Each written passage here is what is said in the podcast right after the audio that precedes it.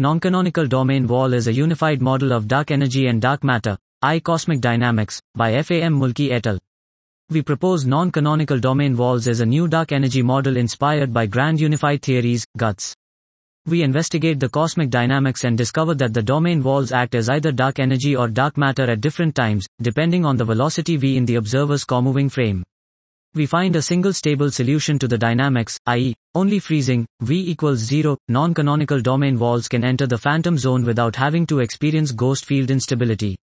This means that the solution has an equation of state, AOS, WDW. This was, non-canonical domain wall is a unified model of dark energy and dark matter. I Cosmic Dynamics, by FAM Mulki et al.